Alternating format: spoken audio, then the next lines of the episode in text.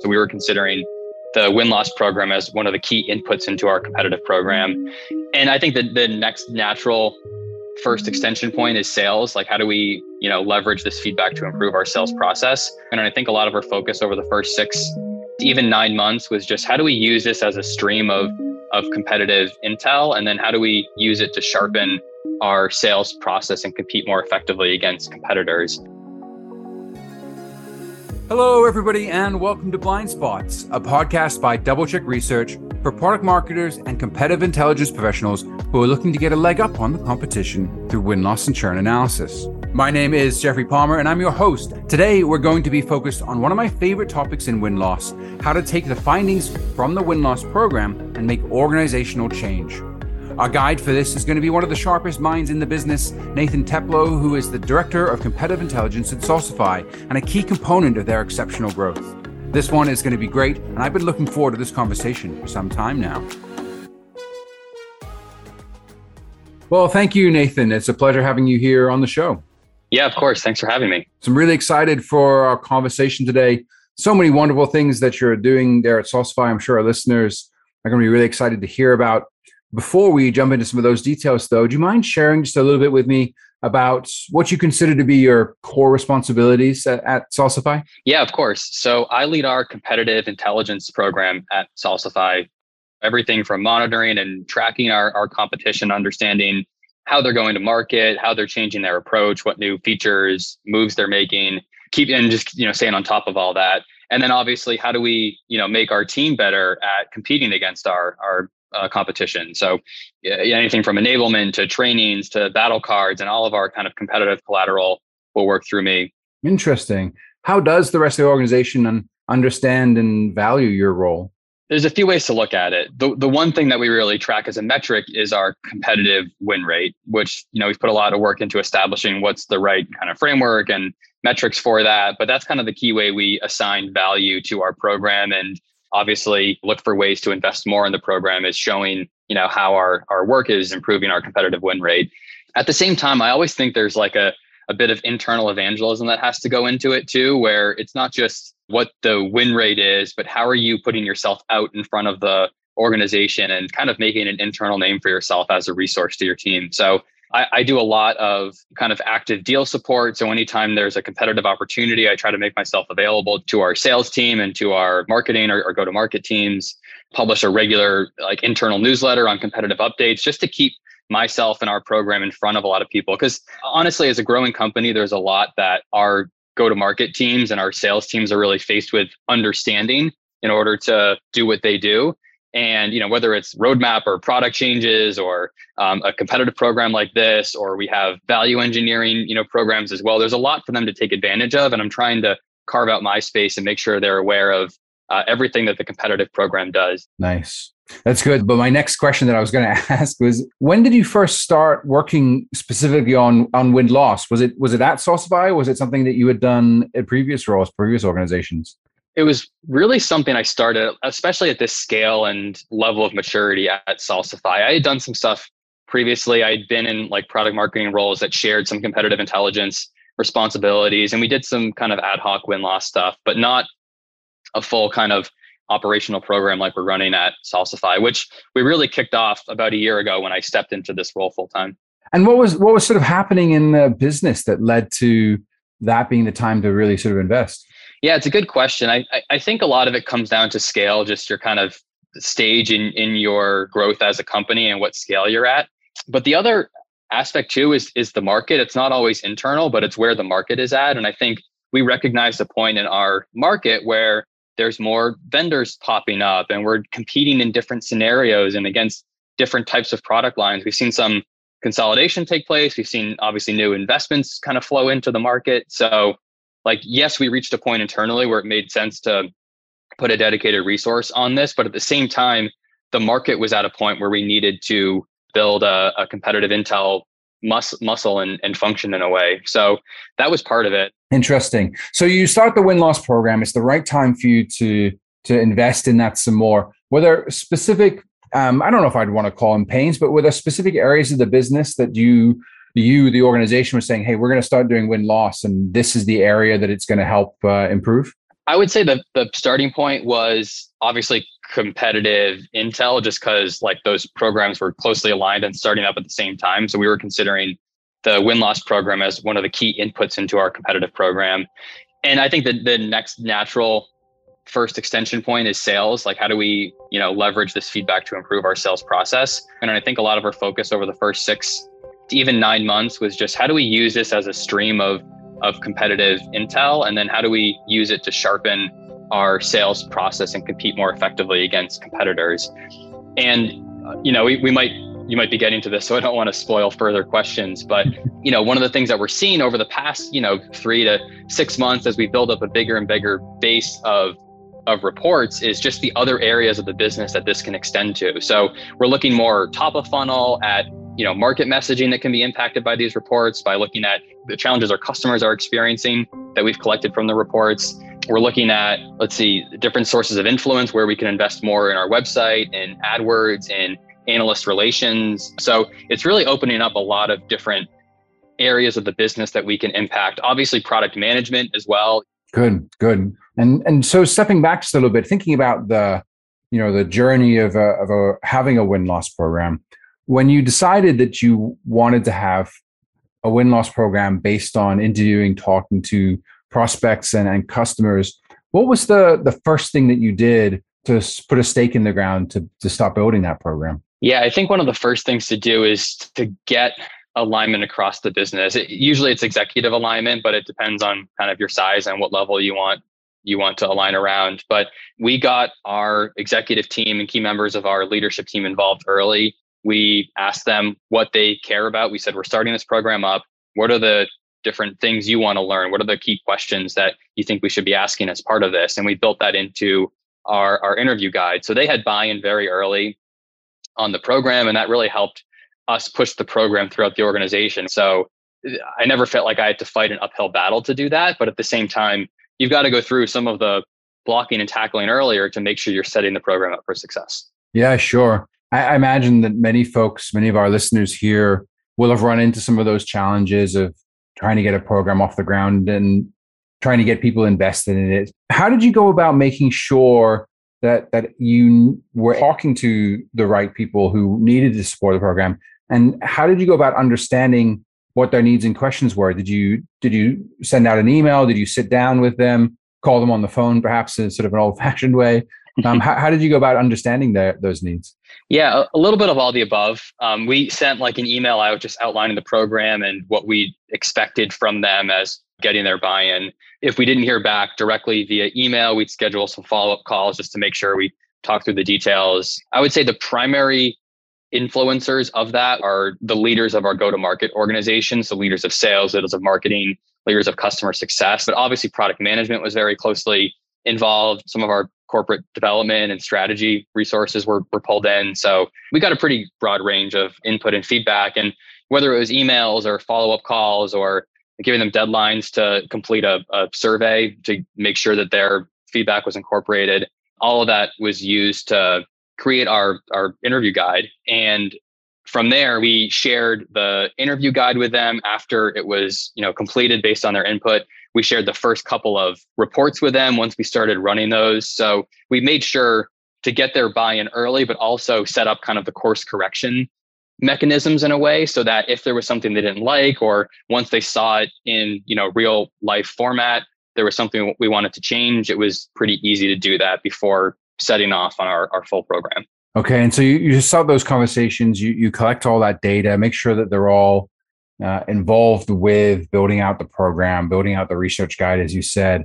How did you go about defining what the end result for the win loss program is going to be? How did you how did you sell that internally, or what expectations did you set? We really frame a lot of our metrics and impact around our, our win rate. We we obviously took a snapshot of what our current and historical competitive win rate has been, and made a kind of estimation of if we can lift win rate by X percent, this would amount to X X you know new revenue in the business and kind of show the ROI of investing in a program like this. So it was really centered around win rate, but there's also I think intangible things that you can point to as well, like influencing the product roadmap, hearing about the demo process and feedback helping shape more top of funnel messaging. Very cool. I'm going to come back to to that in a second. I'd love to hear sort of the other side of that. But before we before we get there, I'm curious about how you identified the right types of companies to go after. Was it easy to figure out who to talk to? it wasn't too difficult. I mean, we obviously wanted to put some guardrails around it, so it's not just like the wild west of of sourcing interviews. But we set up some criteria, mostly around like, is it a late enough stage opportunity? Right? We don't just want tire kickers, you know, that don't provide a lot of details, but people who really evaluated Salsify deeply and hopefully compared it to another alternative. Um, so that was one set of criteria.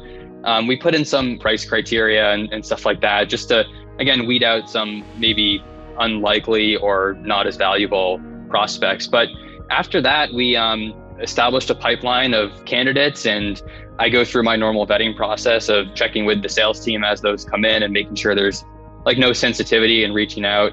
I think in general too, like because we got buy-in early from the executive team, that helped make it easier to work more closely with our individual reps to source and vet candidates as they come through. Nice. Did you did you have any problems either from sales or sales leadership any issues when it comes to sourcing that list sort of internally? Honestly, I've had very little issues with that, which uh, again, I think just like speaks to the receptiveness of our executive team and, and sales team overall. Sometimes people are slow to respond and you just have to ping them a couple times. And usually with a couple Slack follow ups or whatever, I can get someone to follow up or, or get that um, introduction made sometimes I will push back a little bit, like a, a sales rep. I'll, you know, ask them, hey, would this be a good candidate for win loss? And they'll say, no, they didn't really do X, Y, and Z, and I don't think so. And I said, well, does that really mean they shouldn't be a good candidate? And they're like, yeah, maybe I guess we should put them in.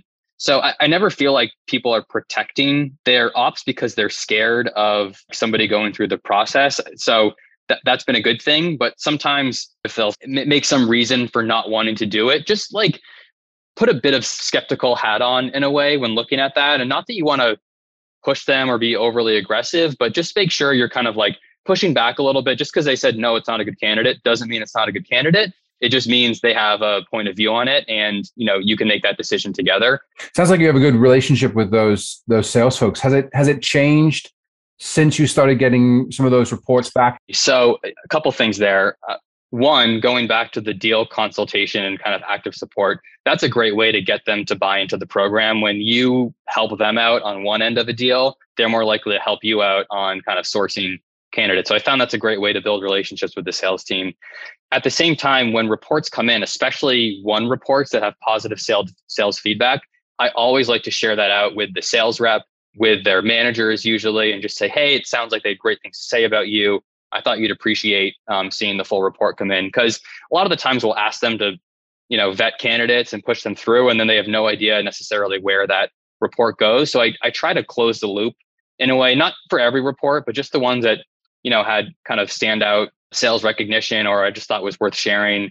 I try to surface those back to the team so that they say, oh, yeah, when I was asked to look into this op and make an introduction, like here's the final result. And it's actually reflecting well on me. Nice. That that's where I was going to go next. We know salespeople are typically often coin operated, but they're also generally extroverts. They like being in the limelight uh, in a lot of cases and, and giving opportunities to shine.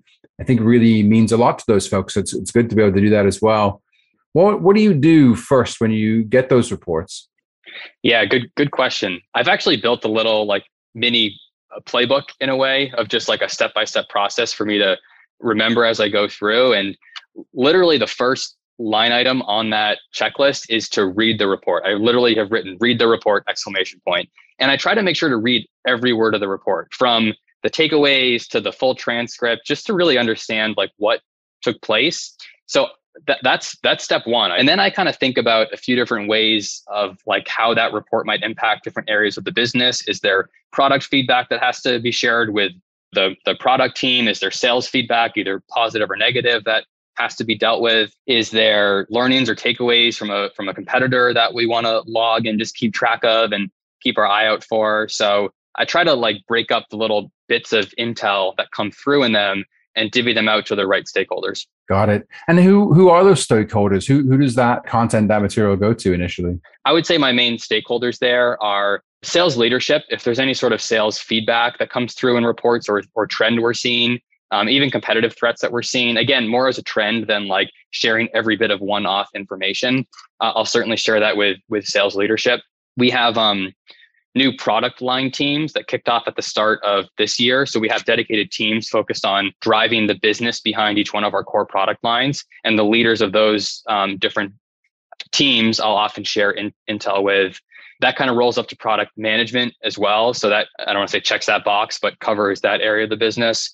And then, like I said earlier, the there's more top of funnel insights that I think we're generating now that we have a larger batch of reports. So I've been making my rounds with some of the marketing leadership and whether that's our corporate comms team or our revenue and demand gen marketing teams, just trying to share insights and different ways that they can use the reports. So you get back the reports. There's lots of ways that you're using the information in the reports. How do you go about figuring out where it all goes and, and which parts go where?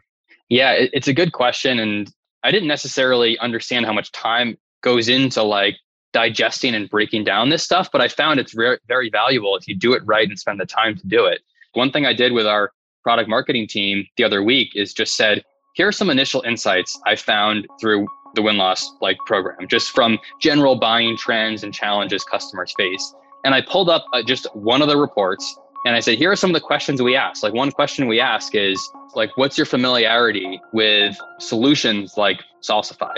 And we get questions all over the map. Some people have never heard of a, you know, a, a PIM or a PXM platform before. Some people have like implemented four of them in their previous four companies. So, and we haven't done anything with that question. It's a great question that we have, but we haven't really used that to change the way that we talk about our products or the buyers that we target. There's so much value you can get out of these reports. But if you don't put the time in to think about how are you looking across these questions, how are you tagging things the right way, how are you sharing these insights with the right departments, then you're not going to get out of it. It's like the old saying if a if a tree falls in a forest and no one's there to see or hear it, did it fall? Like if a report comes in and no one does anything to read it, does it do any good for you? You really have to spend the time to think through the report and think about the different areas of the business that it impacts. And that's going to help give you a lot more value out of the program. I see. Sort of, uh, you've got a roadshow that you have there that you're that you do for for folks.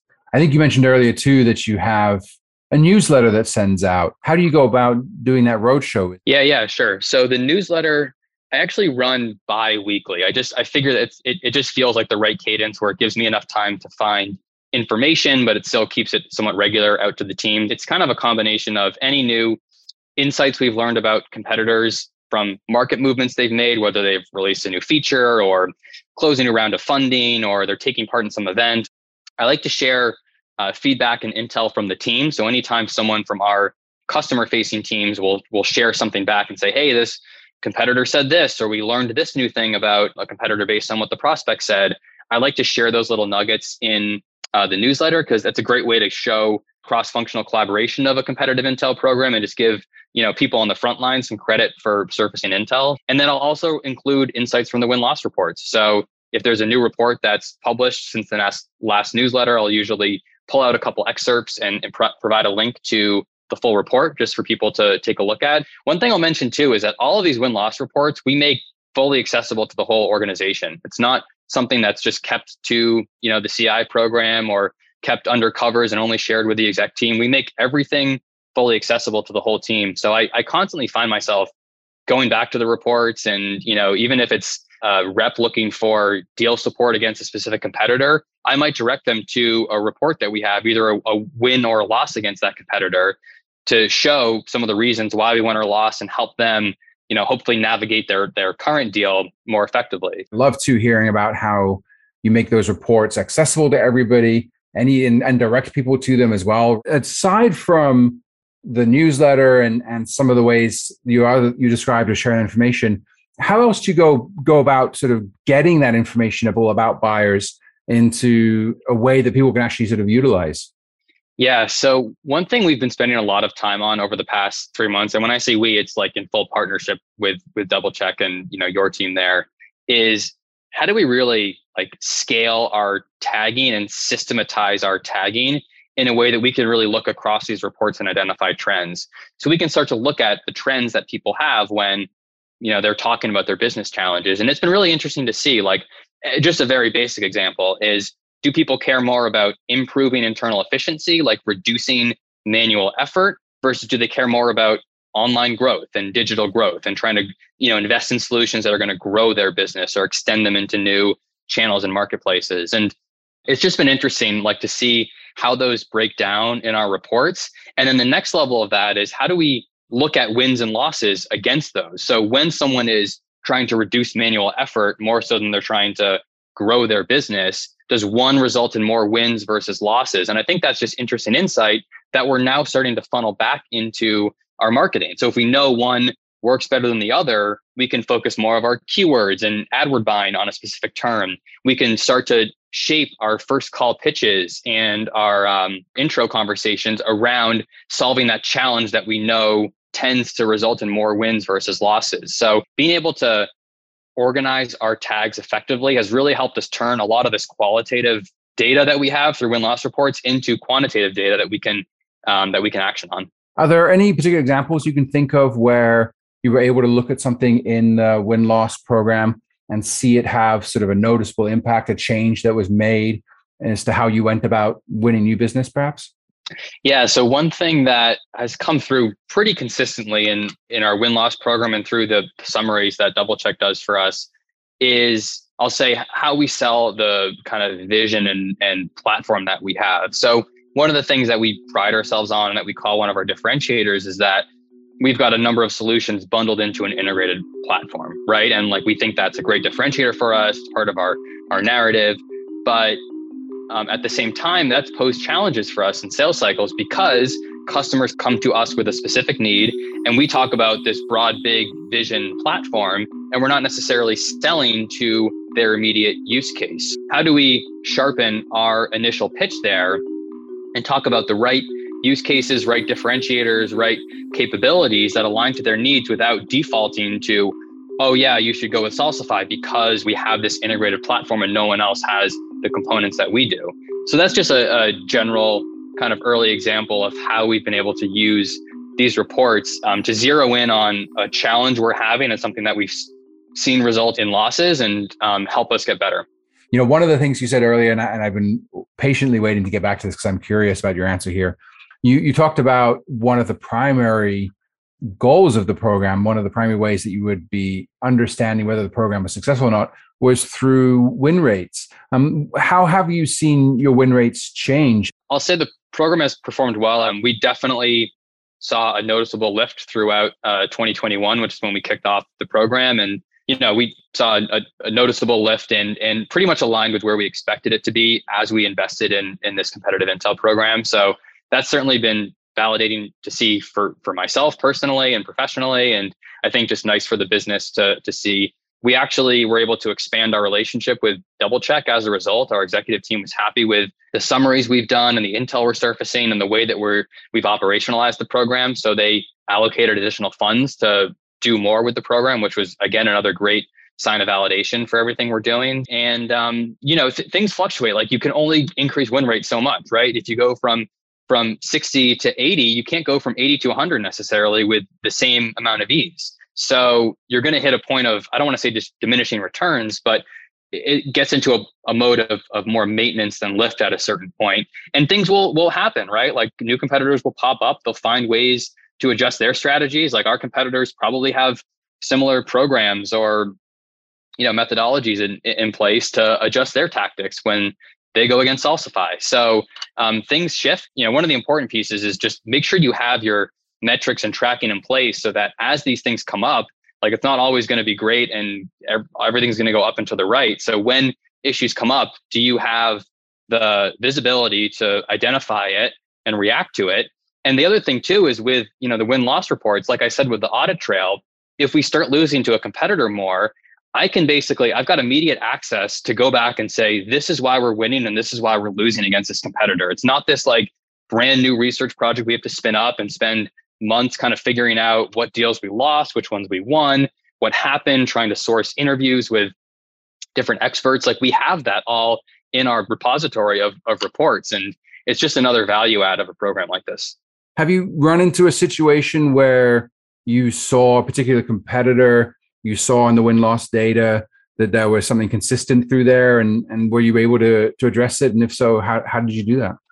Yeah, certainly. Obviously, the win loss program is a key, you know, source of intel for us, and we kind of, you know, we use our own internal Salesforce will track competitors and track which ones are rising and ascending in terms of presence, in terms of win rate. So we kind of triangulate that through the win loss program. As an example, there's you know the competitor that's that's come up more. We're kind of considering them a a rising threat, and we're looking at the different ways that they win against us. And one of the things we're doing is we're building in new questions into our win loss program to really try to hone in on what what the the challenge is. So like I'll give a, a very uh, basic and kind of generalized example, but like e- ease of use and usability has come up a lot with this competitor and trying to figure out what things are easier to use in Salsify versus this competitor. And we've built that question specifically into our interview guides to ask not just why did you make the decision, but when ease of use comes up, we're trying to figure out what that means to that buyer and what sorts of things we can hone in on or um, maybe try to get ahead of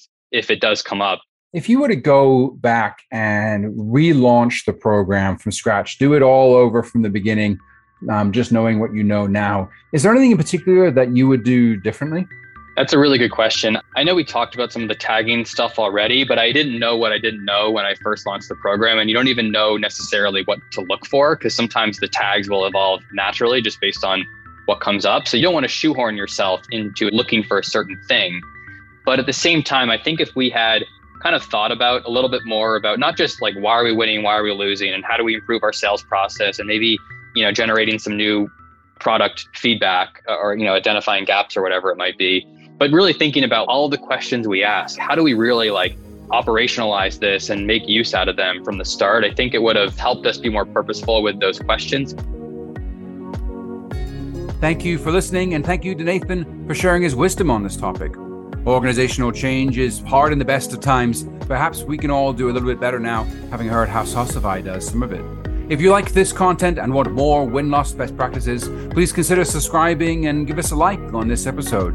Feel free to share it and your thoughts on social media too. And you certainly won't want to miss next episode where Mike Dupuy of Atlassian and I will talk through how to maximize engagement with your win loss findings and tactics for distribution and things of that nature. I hope you'll join us then. Thank you for listening. I'm Jeffrey Palmer, and this was Blindspots.